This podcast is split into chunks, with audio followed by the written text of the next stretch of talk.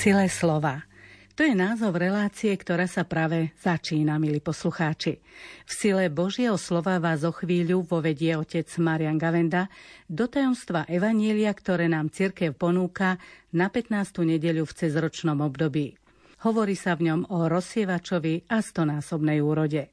Tento text Evanília podľa Apoštola Matúša, ktorý je na začiatku 13. kapitoly, vás pozýva počúvať Anna Brilová. Prečíta nám ho Jozef Šimonovič. V ten deň vyšiel Ježiš z domu a posadil sa pri mori. Okolo neho sa zhromaždili veľké zástupy.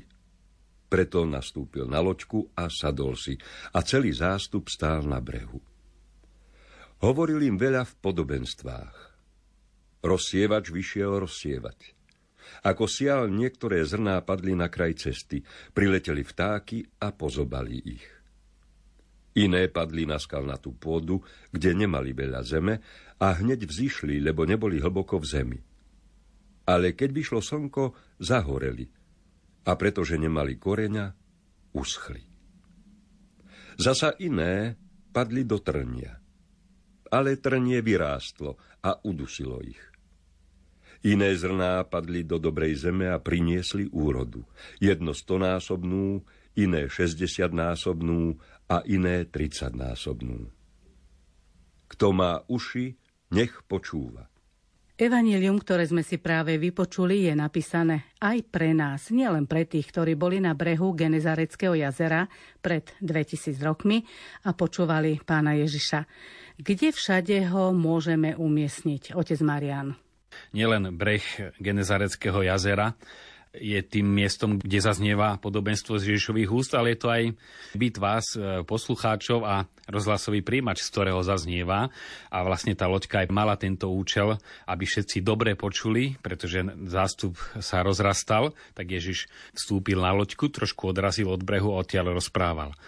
Už v tom je veľká symbolika, totiž voda znamená prechod, exodus a je ním aj náš život alebo prechod z hriechu do života milosti.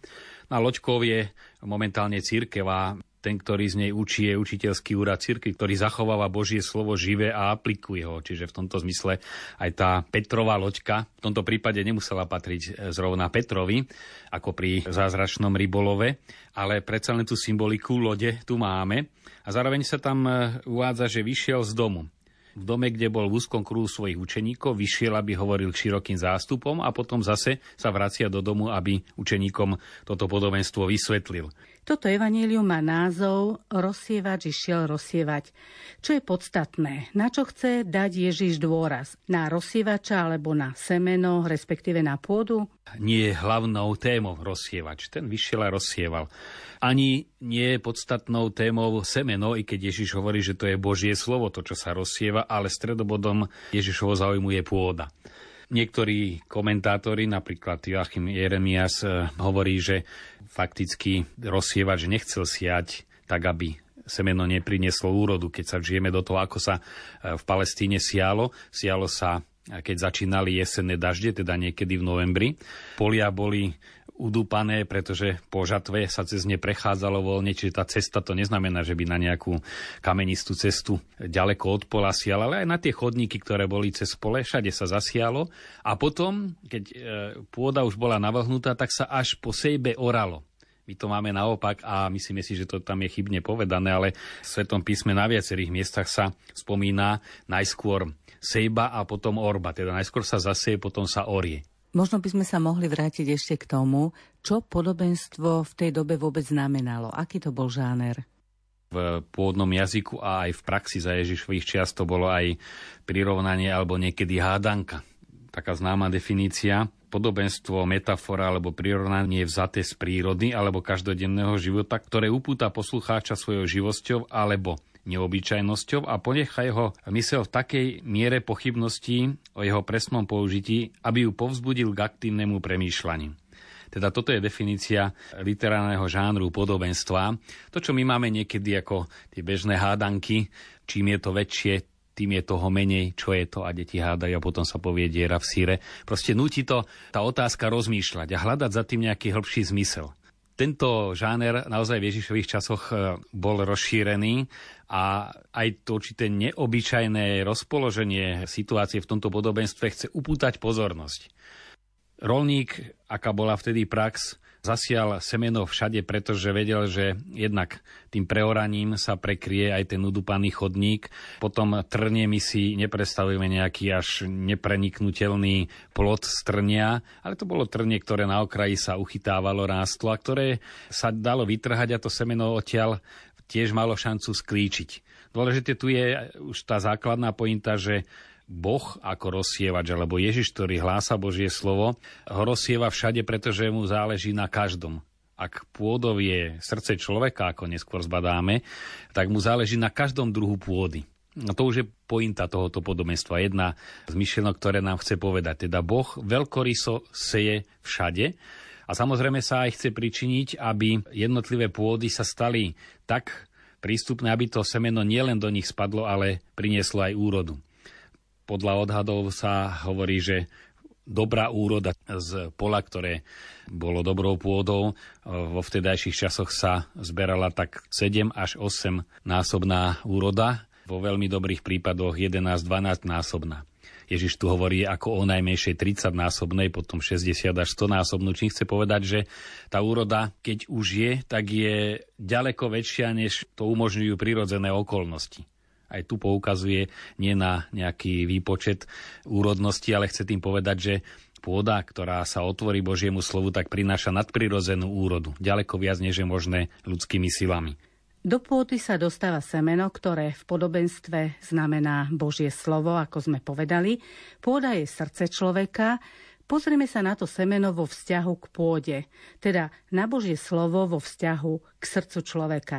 To semeno každé je dobré a naozaj zrno, ktoré je základom obživy. Na veľkej časti sveta má úžasnú klíčivosť. Dokonca zrná obilia, ktoré sa našli v pyramídach aj po niekoľkých tisíc ročiach dokázali sklíčiť. A to je veľmi už v tomto silný obraz, pretože to Božie slovo je väčšné a nezničiteľné a stále úrodné. Božie slovo má stále tú schopnosť prebudiť sa, rásť a prinášať úrodu samozrejme v srdci človeka. Na čo kladie Ježiš dôraz je počúvanie. Hovorí to hneď na začiatku, počúvajte a potom aj kto má uši na počúvanie, nech počúva. Teda už od toho závisí tá pôda, ako počúvame to Božie slovo. Tí poslucháči, ktorí boli rôznorodou pôdou, Ježiš ich vyzval, aby počúvali. Teda aby tá seba tomto prípade rozprávanie a podobenstva o rozsievačovi už priniesla úrodu. Hneď v úvode Evanielia vidíme, že ten rozsievač rozsieval veľmi veľkoryso, pretože zrno sypal všade, nielen do dobrej pôdy. Každý rolník ráta s tým, že nie všetky semená prinesú úrodu, ale v tom je práve tá veľkorysosť a pri Božom slove to platí mnohonásobne, že Boh štedro rozsieva pretože keby bol úzkostlivý aj rolník o každé jedno zrnko, tak by mu zostala iba úzkostlivosť. Ale základným postojom rozsievača je dôvera. Musí dôverovať, že tá úroda príde.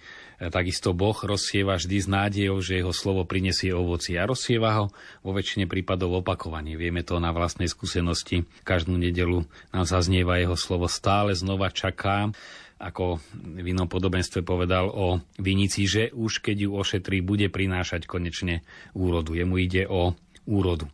Potom je tam ďalšia zmienka, prináša úrodu v trpezlivosti. Každé semeno e, potrebuje čas, aby vyrástlo. A vidíme to aj o semene na skalnatej pôde, že nezapustí korene, teda vyrastie síce rýchlo, ale neprinesie žiadnu úrodu, pretože vyschne medzi zasiatím a prineseným úrody plinie určitý čas, keď rozsievač vyškáva. A tu je práve priestor pre pôdu, teda pre naše srdce, aby v tomto čase my sme to slovo spracovávali a umožnili mu úrodu postupne prinášať. To je ten proces rastu, ktorý už nezávisí od rozsievača, ten zasial, ani od semena.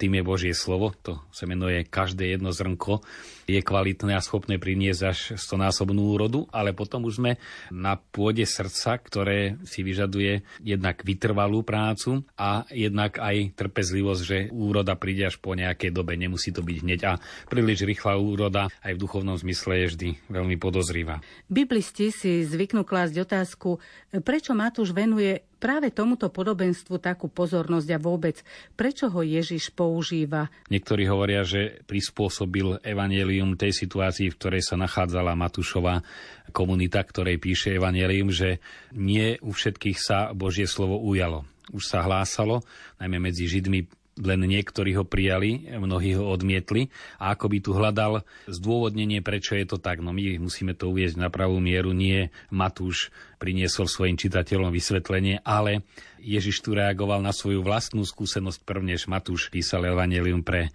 komunitu svojich veriacich, totiž aj sám Ježiš zakúšal, že niektorí ho príjmu a mnohí ho aj nepríjmu. Niektorí práve tým krajom cesty už považujú aj ten náznak to pohraničie e, zaslúbenej zeme, že Ježiš už prichádza až po kraj možnosti, teda chce siať aj medzi ostatných a tá seba potom pokračuje najmä cez apoštolov, cez apoštola Pavla, ktorý napokon sa tiež musí vysporiadať s tým problémom, prečo nie u všetkých sa Božie slovo ujme. Toto podobenstvo nie je jediné. Ježiš často používal podobenstva podobenstvo o rozsievačovi je jedno z 8 podobenstiev, ktoré Matúš kladie za sebou v tzv. dni podobenstiev, teda deň, keď Ježiš rozprával širokému zástupu poslucháčov. Tie podobenstvá ďalej pokračujú tým, že vysvetľujú rôznymi obrazmi Božie kráľovstvo a končia potom rybárskou sieťou, ktorá zachytáva veľké množstvo rýb. Chce tým povedať, že naozaj to Božie kráľovstvo je otvorené pre všetkých, ale zároveň aj ľudia rôznym spôsobom majú na ňom účasť a rôznym spôsobom ho prijímajú. Niektorí hovoria, že podobenstvo o rozsievačovi je skôr adresované rolníkom, o rybárskej sieti rybárom. Sú tam ďalšie obrazy obchodníkom. Isté Ježiš vychádzal z tých okolností, v ktorých sa pohyboval a tie hlboké pravdy dokázal povedať veľmi obrazne, tak aby človek sa v nich našiel a aby to duchovné posolstvo v nich pochopil.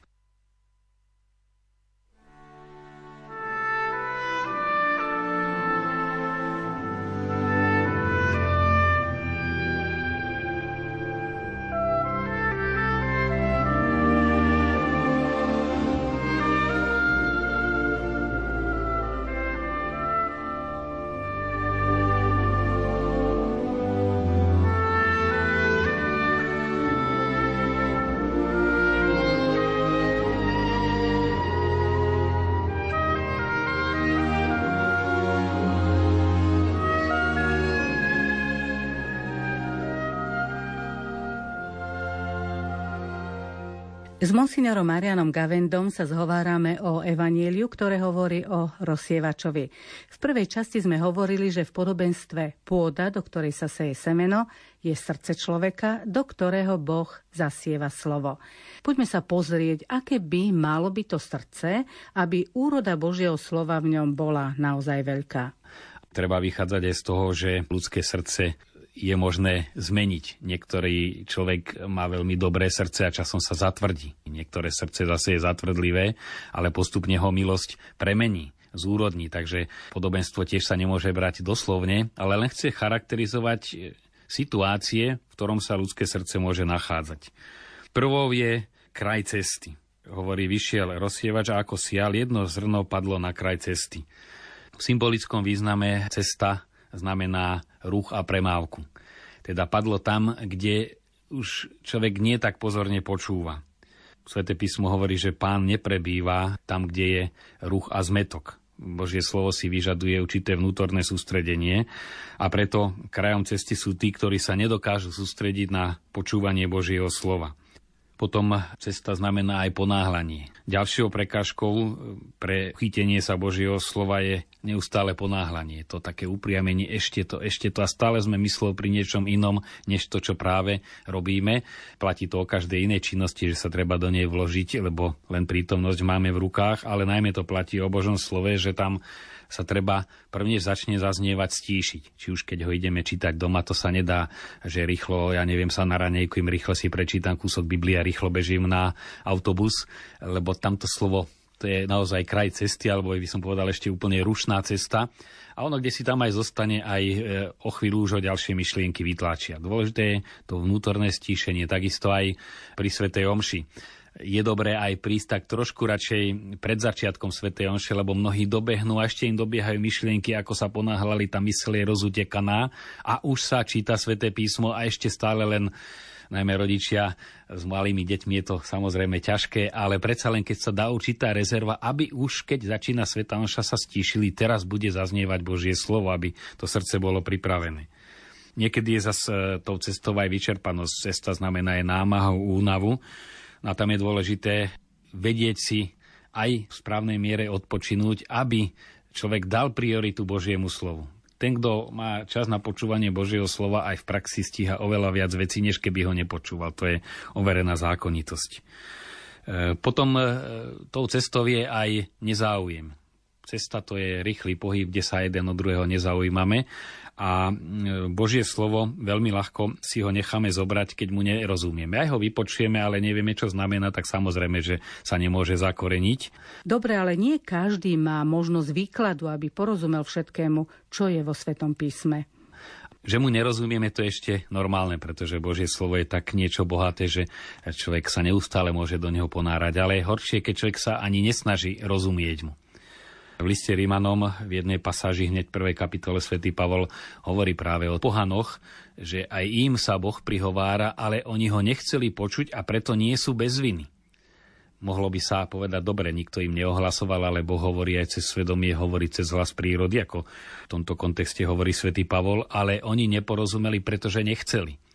No a často aj my nerozumieme, pretože nechceme, že nehľadáme a kde si to Božie slovo, keď nepochopíme tieho súvisí, čo znamená nezakorení sa, no tak samozrejme, že sa stráca. Často tou cestou, teda prekážkou zakorenenia býva aj e, strach, že o niečo prídeme. Božie slovo e, tým, že e, je ponúkou, zároveň aj vždy niečo berie. Keď chceme otvoriť svoje ruky pre veľký dar, musíme z nich vypustiť všetko ostatné. A to je to, čo nazývajú duchovní autory tou naviazanosťou, že človek je každý na niečo tak lipne a nerád by o to prišiel a obyčajne práve táto vec dokáže uzatvoriť človeka pred Božím slovom že len kľúčkuje, niekedy dokonca veľmi rád aj niečo iné spraví, aj podporí nejakú charitatívnu aktivitu, dokonca sa postí, len aby o to svoje nemusel prísť. A to je veľmi závažná prekážka, to je už určitá zatvrdlivosť, už sa k skale blížime, že Božie slovo sa nemôže ujať. V Evangeliu sa tiež hovorí o vtákoch, ktoré priletia a pozobú to semeno. E, zrejme niekto ukradne zo srdca to Božie slovo. Čo tým Ježiš myslel?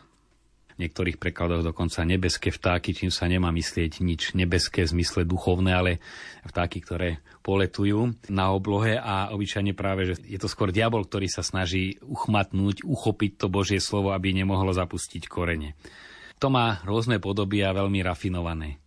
Jednak je to často spochybňovanie, či to takto myslel, to sa týka hlavne exegetov mnohých, ktorí tak rôzne špekulujú, že až to Božie slovo spochybnia a človek si povie, no tak to nie je celkom isté, tak si to vysvetlím po svojom. Neraz to, čo ukradne to semeno Božieho slova, môže byť aj lipnutie na formu. E, mnohí hodnotia vôbec zmysel omše a najmä porozumenie evaneliu podľa toho, ako kazateľ káže. No a tu často sa stane, že sa upriamia na to, ako káže a vytratí sa to, čo káže. To, čo sa žartovne hovorí, ako jedna babička hovorila, krásna kázen to bola, krásna kázen. Neviem síce o čom bola, ale krásna bola.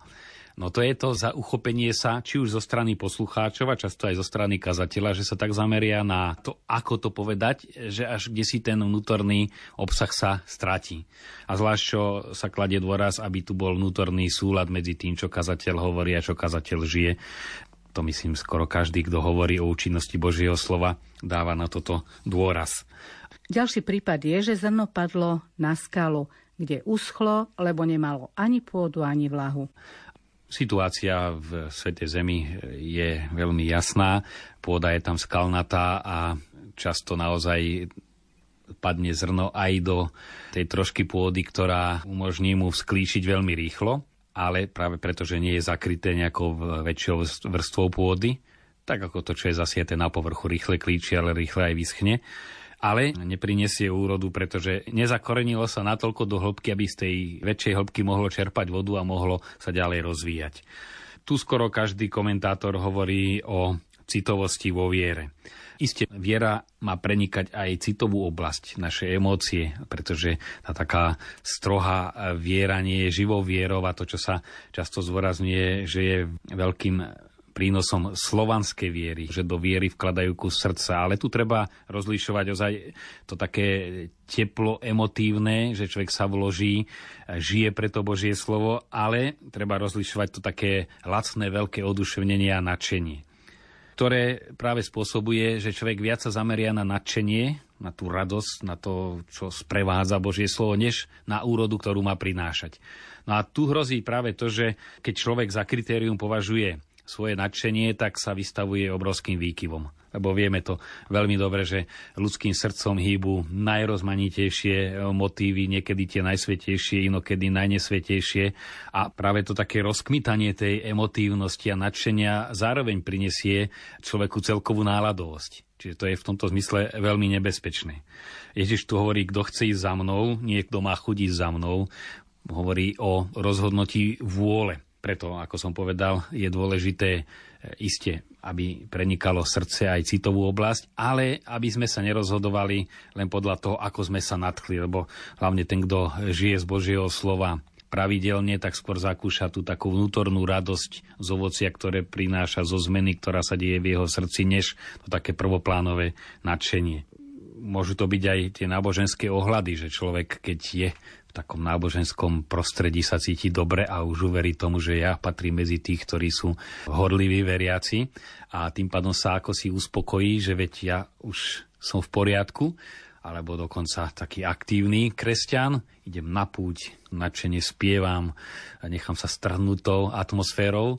A skutky potom, keď sa vrátim domov, chýbajú. Isté aj púte sú dobré, aj to nadšenie, ktoré tam je, ale je dôležité, že to nesmie byť rozhodujúce, lebo keď na tom človek stavia, tak je to vlastne sejba na skale, teda veľmi rýchly efekt, ale e, krátke trvanie. Aby slovo nepadlo na skalu, ale do pôdy a zakorenilo sa naozaj do hĺbky, čo preto treba urobiť? Tu je veľmi dôležité skutočne to otváranie sa zvnútra Božiemu slovu, neuspokojiť sa, áno, už odznelo, viem, čo znamená a tým pádom som spokojný, ale to zakoreňovanie znamená jednak, už sme hovorili, nechať ho zaznieť, potom premýšľať o ňom, to je zapúšťanie koreňov, že premýšľam, čo znamená. A premýšľam nielen o jeho význame, ale čo znamená pre môj život lebo to už je príprava, takéto uvažovanie, to spájanie Božieho slova s mojím životom už je prehlbovanie koreňov, ktoré už potom môžu priniesť ozaj trvalú úrodu. Ďalšia možnosť, ktorú nám ponúka Evangelium je, že semeno padne do trnia. Čo to znamená v reálnom živote, to trnie? Tom reálnom živote trnie je častý zjav na palestinských poliach, jednak e, oni boli takými brázdami, kde sa aj naukladali kamene a rástlo tam trnie popredelované. Jednak už po lete keď tá pôda bola neobrobená na určitých miestach, rástlo trnie a rozsievač aj sial v tom vedomí, že veď to trnie vytrhá a ponecha sa priestor, aby mohlo rásť obilie. Tu je dôležité, ako hovorí aj Ježiš, tým trním sú rôzne žiadostivosti, ktoré sú zakorenené v našom srdci, že sa nedajú odstraňovať, ako ani v skutočnosti trnie a bodlačie, tým, že len ho odstrihávame, ale treba ho vykoreňovať. To, čo sa hovorí aj o pokáni, že má byť radikálne, čo neznamená nejaké tvrdo rozhodné, ale skôr, že ide na koreň vecí radix, teda od koreňa No a v tomto zmysle nebyť trním znamená poznať, ktorá z oblastí je v môjom prípade tým trním. Hovorí sa o žiadostivosti očí, žiadostivosti tela, píche života ako takých klasických oblastiach, ktoré človeka prerastajú. Treba zdôrazniť, že samo o sebe sú to všetko veľmi tvorivé sily, ktoré Boh do nás vložil, aby nás hýbali dopredu, ale keď prerastú našu kontrolu a vymknú sa z nej, tak potom škodia. Či už je to túžba po bohatstve, ako hovorí pán Ježiš pri vysvetlení podobenstva, rozkoše, ustarostenosť, zaujatosť. Teda človek túži napríklad mať perfektne uprataný byt a už je tým tak pohltený, že to prerastie všetko. Alebo niekedy vidí zmysel života len v zábave a v pohode. No a tým pádom to prekrie aj to hĺbšie zakoreňovanie slova. Proste v tomto prípade neznamená, a vidíme to aj na podobenstve, že by zrno sa nezakorenilo. Tam, kde rastie trnie, môže rásť aj obilie, ale že to trnie ho prerasta. Na to je otázka priorit, že čomu venujeme viac času. Nastačí si pozrieť skutočne každý deň alebo aj taký týždeň, že koľko priestoru zaujali veci, ktoré samé o sebe môžu byť dobré, ale ak prerastajú to, na čo sú určené, či už ide o jedlo, oblečenie, všetky ostatné veci, tak sa stáva trním a Božie slovo nemá v ňom priestor. Ešte nám ostáva dobrá pôda. Dá sa ten nepomer veľký, že len jedno zo štyroch zrn obrazne povedané, prinesie aj úrodu, ale zase tá úroda prevýši aj to stratené zrno. Dobrou pôdou je srdce človeka, počúvajúce dôraz je na počúvaní, akým spôsobom človek počúva, jednak vo viere, že to, čo zaznieva, je Božie slovo, že to Božie slovo chce čo si vo mne zmeniť, že treba uvažovať ako súvisí s mojím životom. No a potom do podstaty Božieho slova, ako sme to už veľmi často hovorili e, v tejto relácii, človek preniká len v tej miere, nakoľko ho nechá pôsobiť v svojom živote. To je istá špirála. Keď ho počúvame a začneme podľa neho žiť až z toho žitia, zistíme, čo sme to vlastne počúvali a zase ho počúvame ešte s väčším porozumením a so širším e, rozhľadom a človeka to vlastne stále posúva. Na záver e, vás, otec Marian, poprosím o odpoveď na otázku, ako to vyzerá celkovo v našej spoločnosti, koľko je tej dobrej pôdy, teda tých pripravených srdc, aby prijali Božie slovo. Srdce človeka sa môže zmeniť a Boh má rôzne cesty. A jednak nás o tom presvedčajú aj dejiny cirkvi, že zhruba práve tú štvrtinu spoločnosti, ako takto Božie slovo oslovilo, že sa mu človek otvoril a prinášalo úrodu. Dôležité, aby sme patrili medzi nich, snažili sa patriť medzi nich to, čo uvádza ako záver svojich úvah aj nad budúcnosťou súčasnej civilizácie. Terajší pápež sa prikláňa k názoru, že ju môžu zachrániť tzv. kvalifikované menšiny. A v prípade európskej civilizácie práve veriaci, ktorých nemusí byť e, väčšina, pretože väčšina vytvára zákony také, aké im vyhovujú, ale ktorí dôsledne žijú svoju vieru, venujú sa ohlasovaniu Božieho kráľovstva a tým e, už vytvárajú aj vnútorné prostredie, aby sa tu mohla rozvíjať spravodlivosť, morálka a všetky ostatné e, základné podmienky, aby spoločnosť mohla pretrvať. Takže netreba byť z toho skleslý, ale povedať si, moje srdce môže Boh tak zmeniť, aby bolo dobrou pôdou, ale čaká spoluprácu aj z našej strany. K slovám moca Mariana Gavendu už naozaj netreba nič viac dodať, len sa mu poďakovať, že si našiel čas a opäť medzi nás prišiel a pomohol nám rozlúsknuť tajomstvá Matúšovho evanielia o rozsievačovi. S prianím požehnaného týždňa sa s vami z Bratislavského štúdia lúči Anna Brilová. Spolu s otcom Marianom sa na vás tešíme o týždeň.